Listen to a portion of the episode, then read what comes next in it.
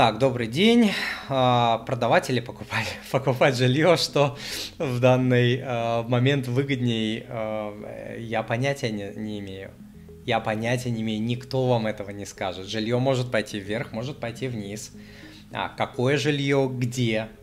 Купленные, не знаю, там жилье в одном городе, одно вам принесет прибыль, другое принесет убыток. Одно удвоится в цене, другое вырастет там, не знаю, на 10% я не знаю, покупать вам или продавать. Самое главное, вот а, а, если продавать, что вы будете дальше делать с деньгами, под какие цели вы собираетесь покупать или продавать жилье. жилье. Так не делается.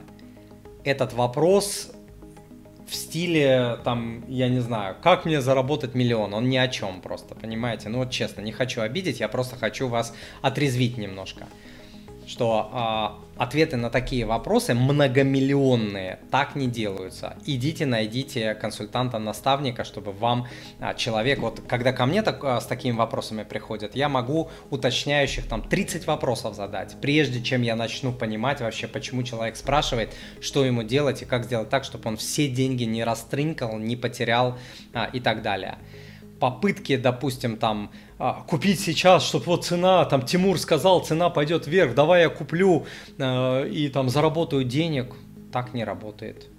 Вон, перед пандемией я думал, цены пойдут вниз, а они там удвоились. Почему? Потому что по всем законам экономики должны были идти вниз. А в России взяли, ввели э, программу по поддержке ипотеки, и все, и понеслась. А, чехарда, просто паника. Люди начали там скупать жилье. Ну вот как? представьте, вам кто-то скажет, Тимур, не Тимур, неважно, там, какой-то чувак из Ютуба вам скажет, там, да, точно, сейчас там цены пойдут вверх, вы купите, а они пойдут вниз, как было в прошлом, и вы потеряете несколько миллионов, и все. Так, так дела не делаются.